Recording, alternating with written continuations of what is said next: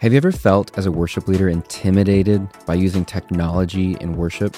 It can be hard if you've never used technology in worship to actually start implementing it into your worship services because you just want to focus on leading worship. You don't want to focus on technology. Well, in June of 2020, we're going to be a part of the Worship Innovators Conference.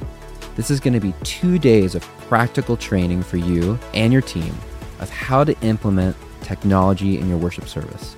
If you want to learn how to integrate tracks, how to use Ableton Live, how to integrate lyrics, lighting, how to write chord charts, how to run effective sound checks and rehearsals, all sorts of things that a worship leader needs to know in 2020, this conference is for you.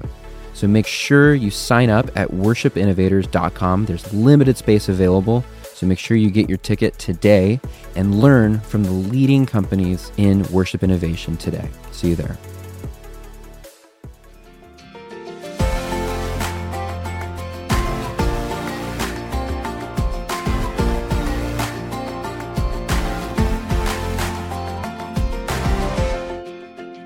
Sometimes God wants to use the quietest person, right? And you just think of David, right? Killed Goliath. No one thought that this shepherd boy would slay Goliath. And so I just think that there's so many stories that are just waiting to be written, and leaders need to be looked to to say, hey, go over there and crack that book open because that person's got a lot that they can share and contribute.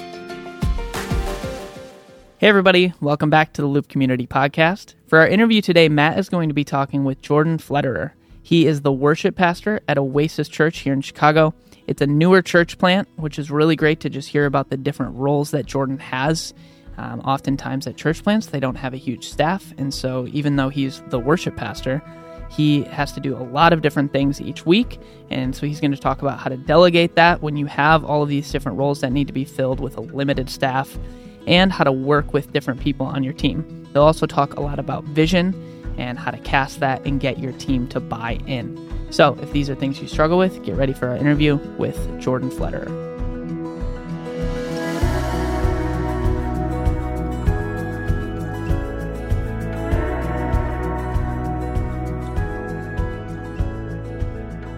Jordan, what's up, man? Welcome to the Loop Community Podcast. Hey, thank you, Matt. How are you, buddy? Hey, man. It's good to talk to you again. And yeah. uh, from the first time I met you, I thought, man, this guy has so much just wisdom beyond his years about church leadership, about worship leadership, worship leading, all sorts of things. And I thought it would be so good to get him on the podcast to talk to worship leaders just who are in the trenches doing this every seven days. You're at a church called Oasis in Chicago, which is pretty new. And so, you know, you're doing like a church plant kind of thing. I think you're what, a couple years into it now, right? Yeah, yeah. About uh, gosh, we started meeting officially on Sunday mornings for like I want to say about a year and a half now. Yeah. See, that's that's awesome, and I think a lot of people think that every church is just some mega church or something, and like there's, I think the majority of churches are smaller churches that are setting up every single weekend, you know, yeah. in a school auditorium or in a, you know, in a uh, renting a church somewhere. Yeah.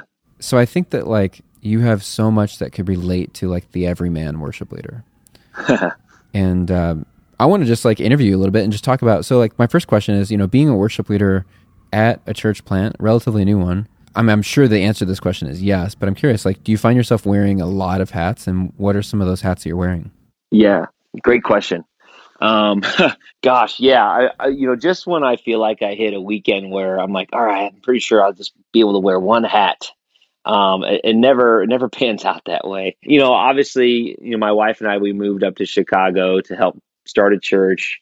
I came on as you know taking over as worship leading, but uh, quickly fell into you know taking care of setup and tear down. You know, we're a church in a box is what I call it, right? Setting up equipment every Sunday. So, you know, everything from delegating uh, what that looks like to turn a space from absolutely a blank canvas into speakers and pipe and drape and uh, chairs and and then on top of that, also serving as kind of like an executive pastoral role where I'm overseeing the operational aspects of stuff. So uh, holding all of our ministries, you know, just a, a, standard, a certain standard of excellence. Excellence is one of our core values. Uh, excellence in everything. And so I, you know, I work a lot with our various team leads. So overall, gosh, I'd say probably you know, three or four hats. You know, I started out being kind of the only guy who had any knowledge of live sound. And so that was, you know, really uh, one of our other uh, now pastors, uh, Pastor Andrew, he was a bass player, and I just kind of gave him the basics of how to run live sound and what it looked like, and he took it and just crushed it and ran with it. And so, thankfully, that was a hat that I was able to pass off early on. But you know, I think that's where I'm at now. Is like I've got you know, got to think about my hats that I'm wearing and say, okay, how can I delegate? How can I start to take some of these off? And you know, really start to raise up other leaders. So that's kind of where we are today. Are, would you say there's any advantages of having multiple roles? Yeah, absolutely. You know, like for the sake of carrying out the vision is a little bit easier when your hands are in it to start. But obviously, you know, you don't want to be micromanaging to that regard. And so for me specifically, you know, I would say the biggest advantage right now is communication. We're learning at as a, at a very young age that channels of communication are um, can be really really tricky. Um, if you don't have the proper channel in place, or maybe you have too many steps or too many people you need to ask to get something done, uh, either A, it doesn't get done, or B, it doesn't get done right. And so I've discovered that right now, me being able to kind of help foster appropriate and like kind of I don't know, communication. Oh, I don't want to say strategies, but communication practices. They're like, hey, this is how we should communicate in this area versus how we should communicate in this area. And if we can develop those practices in our young leaders, when we grow to a church of, you know, a couple thousand, uh, we've developed good practices at a young age where it just is, you know, transferable. Yeah, I feel like that's something that is like a superpower of yours, of like as far as like raising up other leaders and like delegating. And I'm curious, like how how does someone even do that? As far as like, let's just say you've got tons of roles, you're wearing tons of hats. How do you inspire like vision and direction in like your team members? Because maybe you know at a church like yours, I would guess that a lot of these team members are volunteer, so it's yeah, something they're doing yeah. like on the side. Sure. How do you get them to actually like carry it as seriously as you're carrying it? Yeah, yeah. I mean, ultimately, um, our desire is that if if you if you explain the vision well enough, either people are going to catch it or they don't. And so you know, our our senior pastor JP Trolio, he's done a great job of of continually casting vision. And then I've kind of carried that with our worship team, and you know, the, of course, the other teams where I wear hats. But I basically said, "Hey, I'm going to explain to you the vision, and you're either going to get it and you're going to jump on board, or you're not." And my my mentality, and maybe this is too rigid, but I'm like, you know, I don't want to, I don't want to force the vision down your throat. I just want you to willingly accept it. If you willingly accept it, it's going to be really obvious to me. And so the people that willingly accept the vision are the people that I know that I can pour time into and say, okay, this is somebody who wants to be a leader. And then when I sit down with them, I say, hey, I said, we all have got, you know, we got certain wheelhouses that we operate really well in. And so the analogy I use with my, you know, anybody that, that uh, I'm pouring into, I said, you have an inside lane and you have an outside lane, right? Everybody prefers the inside lane. It's comfortable, uh, it's quicker, um, it's familiar. And so everybody has that inside lane, but what we're failing to do is while maintaining that inside lane, let's try to also operate in an outside lane. What's something that we can stretch ourselves in? And, you know, sometimes we just get so comfortable we forget about growing. And so I've said, hey, I've sat down with each person on my team. I said, okay, I think you, this is your inside lane. Can you validate that? Well, yeah, okay. And you know what? How do you feel about making this be your outside lane? And so I've got a guy uh, you know, specifically dealing kind of, I know maybe we'll get there with our original music, but uh, comes from a live sound background, uh, went to Columbia, super sh- smart guy. And his inside lane is just that live sound. He could, he can take over any board, any size, any venue. And uh, he's got a little bit of experience kind of, you know, more on the, um, in touring and, working through, you know, a lot of the industry that you're in, right, with publishing and licensing and stuff like that. And I said, hey, I need your outside lane to be uh, getting us up and running as a church in the regard to make sure we're kind of in good standing with publishing and and our own original music. Um, you know, I know you should you probably took some classes at Columbia. How do you feel about that? The guy just lit up. He was like, "Yes." He's like, I, "I know I'll be stretched in that area. I know it's not what I'm used to. I'd love to grow." And so that philosophy I've taken to you know everybody else that wants to come alongside and serve. What do you do if you're casting a vision to someone, hoping that they carry the hat, carry the torch, and they don't. Like maybe they just don't catch the vision. Do you just mm. keep wearing the hat or do you you know force the issue? Do you wait till you find someone else? I'm of the opinion you know and i, I want to always pursue everybody with love. And you know sometimes i wonder you know sometimes it's like okay well i feel like i've explained everything to them. I feel like i've taught them. I've been in the trenches with them. I've shown them i've loved on them. What else can i do for them to just take the hat from me and run with it. You know, and it was told to me from a, a really, really good mentor in my life. He said, there's two types of people that you're going to work with people that where you need to kind of crack the whip and people that really you're going to have to pull the reins on. He's like, you got to find the ones where you have to pull the reins because those are the ones that are, you know, are the keepers because they're always going to be trying to push everybody forward. Right. And the ones where you're cracking the whip, you're eventually going to end up burning friendships and relationships to where you don't want to force anybody to do anything. And so I kind of wait. I'm very much of a people pleaser. So it gets in a little bit of dangerous waters for me, right? Because my heart wants to be for every person. And I want to like help you develop this love and desire and passion for something. But it's one of those things where I'm like, hey, like if you don't, if you're not like loving to do this, like I know you're a volunteer. I know you've got a family or you've got school or you've got a job. Like that's cool. Like, but you might be potentially keeping somebody else from fulfilling God's calling in their life because you're kind of one foot in, one foot out. So let me let me help you be all in or hey let me take this burden away from you and i want to give it to somebody else so they can step into it. Yeah.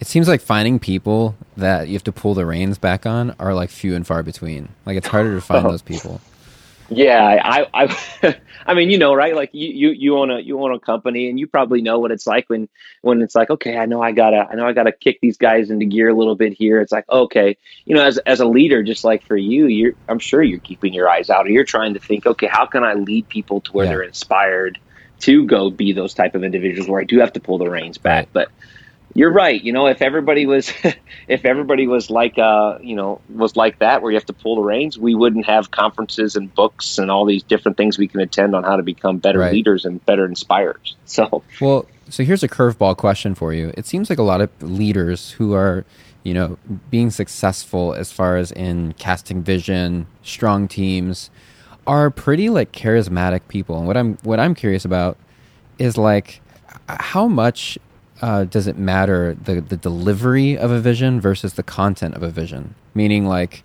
you know, if somebody's just like super charismatic, chipper, happy, smiley, you know, really energetic in casting a vision, d- is that actually more important than actually what's being vision casted? Or could you actually just have a really strong vision and maybe someone's not super chipper and charismatic mm. about it? You know what I mean? Or mm. does it go in hand in hand? That's a great question. I love that question. So I kind of, you know, maybe this is kind of what my gut says, right? Like, I believe that, like in worship, let me just use this as an example. Like, I believe that when we're, we're, worshiping corporately, right? Like I say all the time, you know, if we can hoot and holler at the latest and greatest Coldplay concert or, or Drake concert and people are, you know, joyfully expressing how they feel, I say the same thing to what our response should be when we worship. If you can get excited for some earthly, uh, superstar, artist, rock star, but you can't get excited for what Jesus has done for you in your worship. What does that mean? Like, do you really have the joy of the Lord, or what's holding you back? And so, when it comes to like kind of carrying out vision versus the guy that sits there and talks about it and is super excited and can cash this exciting vision and has nothing to show for it, um, I think they both. I think you can't have one without the other. And when it comes to a position of leadership, you know think about a lot of inspiring leaders that we see today. Uh, they're just they have that contagious personality that you just want to be around them and then when you're around them long enough you're going to find out okay does this person actually practice you know the cliche phrase right? Do they practice what they preach? They're casting vision and they actually then being the carriers of that vision or are they just all show and no go? And so for me i've there i've like full disclosure right? Like i'm human. I fail like I'm pretty sure I can flip a room really quickly and get them excited and charismatic. And the next day might come and I'm like, oh, snap. Like, where's my passion and my drive to get this done or uh, to actually do what I've, what I've encouraged so many people to do. And I think that's a struggle for a lot of leaders because sometimes you, you know, you, you cast vision, you get excited and it's like, all right, let everyone get excited with me. Let's push this, you know, let's push forward together. Then you put your head up and you look around and no one else is doing it and no one else seems to catch that vision and you can immediately get discouraged and say whoa but like i just gave like this great like speech and like i feel like the vision is you know is is joyful and contains you know a lot of like fruit of the spirit and and you put your head up and no one's there i think that's what separates good leaders from great leaders. I think the mm-hmm. great leaders say okay that's fine. Like no no no one's carrying out the vision right now. Well i got to set the example. I'm not going to be the guy in the back that just sits there and say hey pull me in my chariot I want to be out front pulling everybody along with me. And so that's that's my philosophy. But yeah, I mean, I think all leaders are going to fail that. To say that you're all show and go, I'm like, are you really at all times? yeah, right. So, oh, that's good, man. No, that's good. I think a lot of worship leaders out there are wearing multiple hats, and yeah. I know that like when you're in leadership, sometimes there's a temptation of just like, you know what, I know how to do this maybe better or faster than other people. And it's almost like laziness can creep in, and you're just like, oh, I'm just not even going to train someone. I'll just, I can just do it myself. And mm-hmm. like, but it's not really, it's not a way to lead a team. And I guess what I'm wondering for a worship leader, you know, if you're talking to a worship leader who's carrying a ton of hats, you know, they're running the mm. production, they're setting up the curtains, they're setting up all the chairs, they're planning the worship sets, they're running mic cables, all sorts of stuff you know, how do you delegate to other members of your team to somehow avoid the feeling though that you have to do everything yourself for it to be done right? Mm, it's a good question. I think if I'm understanding your your question correctly, I think I immediately try when I want people to to kind of jump in. I immediately say, okay, you have to realize you're not doing this for the name of Oasis Church Chicago. You're not doing this for Jordan. You're not doing this for our senior pastor JP. You're not doing this for your friends that come here. You're doing this for the kingdom. And so, right, like whatever we put our hands and we put our feet to, if we are claiming to be children of of the Father, like He's given you the ability, He's given you the the gifting to carry out the vision, right, the calling that He has put on our life. And so, I think for me, I I, I desire for people more than anything. Um, not to not to do or be a part of or participate in anything because of maybe like what I inspired them to do. It's because they just have the conviction of of God's commission, right on their lives and so like for me i think if you're if you're a worship leader or any leader out there in a church at the end of the day you just have to remind your people that hey you're not doing this for senior leadership you're doing this to ultimately create a space create an atmosphere an environment for people to just come humbly before the lord and just receive his love and further his kingdom and so more than anything we let that we let that resound when we get together in the mornings and we start off before we even put a chair into place. We pray together, and then an hour before service starts, we actually have worship for our our team. We call it our team time. We call it our team rally, where everybody that's serving that Sunday, you get to be a part of just some some spontaneous worship together collectively, and I think that really allows people to get their heart in the appropriate posture. Hmm. That's a cool idea. That's really cool. Yeah.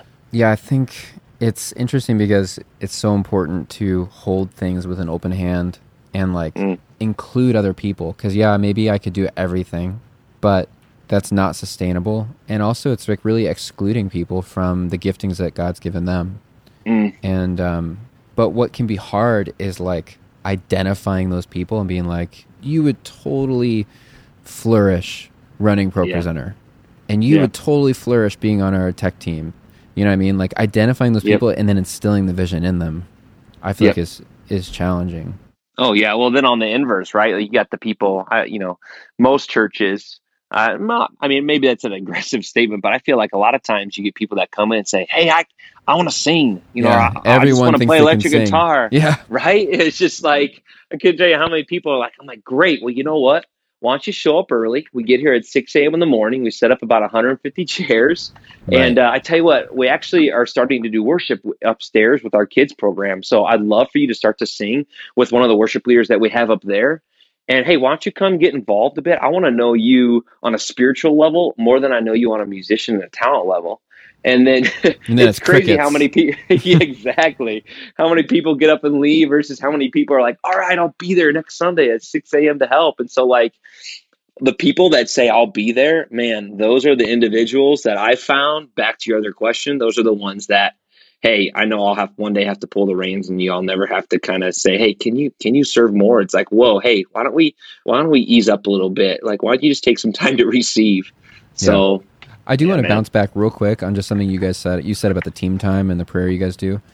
One yeah. quick note on that. I just think it's interesting that like something I've been thinking about is how much time we spend on a Sunday morning just like sound checking and rehearsing and getting yeah. everything ready. And then a lot of churches just like, all right, hey, the countdown's at three minutes. Let's let's pray real quick, and they pray for like one minute, and then run out on stage. And I think it's interesting that you guys put so much time, set it aside, and energy into the hey, let's really seek God and you know recognize that we need Him.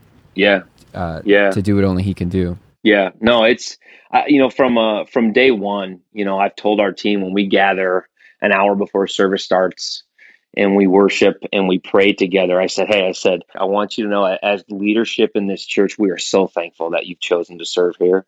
Um, but more than anything, my prayer for you now is that today doesn't feel routine.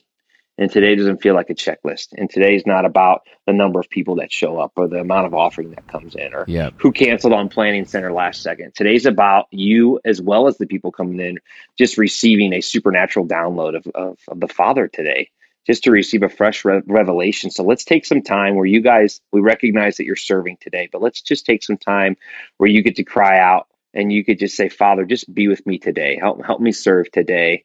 And like more than anything, I, t- I probably sound like a broken record because I say it every single time that our team time starts at 930. I'm like, hey, today is not about routine. We didn't come to satisfy a checklist. We didn't come to have a service. We came to have an encounter this morning. So let that be your mindset as you go and you serve today. Yeah, that's so good, man. So before we wrap it up, I want to talk about you guys are also doing your own music, Oasis. Yeah. You guys released Yeah. an EP called The Family Room Part One. So Yeah. I mean, tell me about this. Is like, you know, you're a church of like a year and a half or something. How in the world do you balance, you know, pri- and prioritize releasing music while still having all these roles and keeping church going? Like, how are you guys making that work? Yeah, you know, I don't want to sound I don't want to sound, you know, like the like a cheesy answer, but like man, before even our senior pastors, you know, before they chose to to plant Oasis, they filled their prayer life just with asking for direction from the Lord and just saying like like Father, like we desire to be planted in the city of Chicago, like let your will be done. And so the same thing happened when um, you know, when when my wife and I got asked to join the church plant, I said, okay, like God, you know that my desire is music, and like I can't I can't do everything on my own. Like, uh, you know, I, I want more brothers and sisters to come alongside of me and say, hey, I also have a passion for original music, and so the Lord has just poured out his favor on our church. I mean, to say that we're a church of, you know, 150, 200 people, and I've got um, a worship team of, you know, anywhere from gosh, uh, 15 to 20 individuals that are talented individuals that I, that I, I would say, Hey, you know what? Like, like you are a leader in your craft. It's been unreal. And so we've been able to do our own music because just simply God's favor. I mean, he's he's given me so many men and women that are so talented. Everything from maybe maybe they're not a musician, but they're they're amazing with lyrics, or maybe they're amazing with lyrics and they're not a musician. And I've got this massive text thread where we just communicate all the time, and I got people sending me ideas, and then I'm sending ideas, and then we go and we have writing retreats. You know, our senior pastor has said, "Hey, like we want to sow into." Oasis Church music. And so there's been a family that's blessed us and allowed us to use a home of theirs. And so now twice we've gone away and we've written original music together. We probably have a catalog of about 12 to 13 of our own songs. And it's happened because other people have said, "Hey, this is this is something I want to be a part of." It's not because Jordan himself has gone through and jumped through all these hoops and has made it work during late nights. It's because people have caught the vision and have had a similar desire. And man, for me, it's blessed. It's blessed me tremendously because that's been my my desire from day one. We just want to write songs not for the radio, but write songs that are going to draw people to the Lord. Yeah, from the outside looking in, the thing that has inspired me so much and has impressed me by by what you guys are doing and by what you're doing by leading this is that you you seem to have completely figured out how to like delegate and cast the vision to get you know it's not you just carrying this torch like you've got a team Yeah. of like tons of musicians that are all passionate about this and like Yeah. excited about it and carrying the load like you're not having to do all that on your own and I, you know i'm sure there's a lot of behind the scenes stuff going on that you're having to organize and figure out Sure. but I feel like so many times, you know, these like churches will start a worship, you know, a worship music ministry kind of thing, and it's just really led by like one guy or Yeah. two guys, a very small Yeah. circle. And I just love that you've opened the circle so big, so wide, Yeah. Yeah. because I think that is the kingdom of God. Like, Yeah. I Yep. think these closed circles of like, oh yeah, there's only three or four people going on this writing retreat, and it's always the same people, is Yeah. kind of like it's so exclusive. And Yeah. I don't know. I, I came from a culture that was like that, and Yeah. I constantly felt excluded. And I Mm. think that uh, it's just the opposite of how the kingdom of God operates. So I applaud you guys Yeah. for how you're doing that. Hey, thank you. You know, it's crazy. I would have I would have never guessed. You know, we get we have a girl on our worship team, and you know, classically trained piano player, um, starting to make that transition over to contemporary worship. And you, if you would have told me that she she was a phenomenal writer for specifically in the realm of of worship music, uh, when I first met her, I would have been like, wow, I, I like nothing like no, like just didn't see it and expect it. And she attended this writing retreat for the first time never written her own original music nothing like that. And the lord was just giving her a download of lyrics that was absolutely bananas. And she was just crying and writing and praying and writing and we would go off into bedrooms and just worship together spontaneously. And she would just begin to fill the page with everything that god was just speaking to her. And like i think we so much you know on the flip side can be like oh like you're a really good guitar player. Like all those Hillsong leads, like, yeah, you can hit those. So, all right, let's go write original music. And we immediately profile people as they walk into our church. And it's just like sometimes God wants to use the quietest person, right? And you just think of David, right? I mean, like he killed Goliath. No one thought that this shepherd boy would slay Goliath. And so I just think that there's so many stories that are just waiting to be written, and leaders need to be looked to to say, hey, go over there and crack that book open because that person's got a lot that they can share and contribute. Yeah, man. That's I love that. It's so good. So if let's just say for the last question here, let's just say you're having coffee or let's just say you're driving along with a worship leader who's like 16, 17 years old. Maybe they're just just getting started. Early yeah. 20s or something. And you're driving along with them right now because they're listening to this podcast. What is something that you would want them to know as a worship leader? Like what's it important just something that you would instill if you're mentoring a worship leader who's just getting started? Like what's something that you think is really important for a worship leader to know? Yeah. Uh, I would say as soon as this podcast ends, turn off your radio and pray. um, you know what what you do in private will come out in the public. The way that you treat people, the way that you honor the Lord, the way that you hone your craft. You know, back back to the David, right? David served faithfully in the shadows, um, and so I would. I've always learned. You, you see it time and time again in Scripture. You know, whatever whatever is happening in your private life, uh, whatever your posture is. Um, you know, are you only worshiping on Sundays and Wednesdays or anytime you gather? Are you worshiping in your home?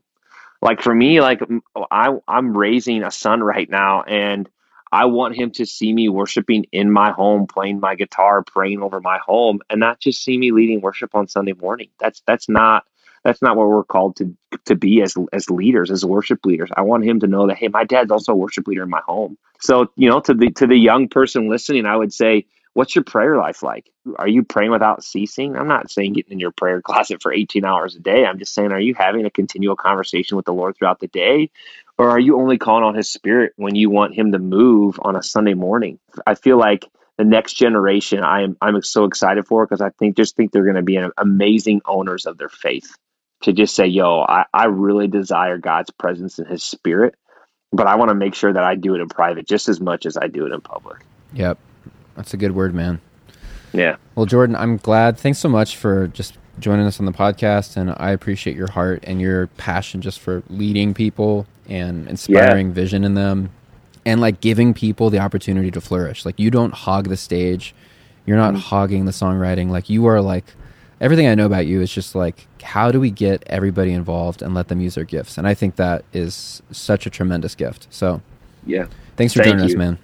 And, yeah, absolutely. Thank you for the opportunity. And make sure you guys check out Oasis Music on Spotify, Apple Music. Check out yeah. their new EP. It's called The Family Room Part 1.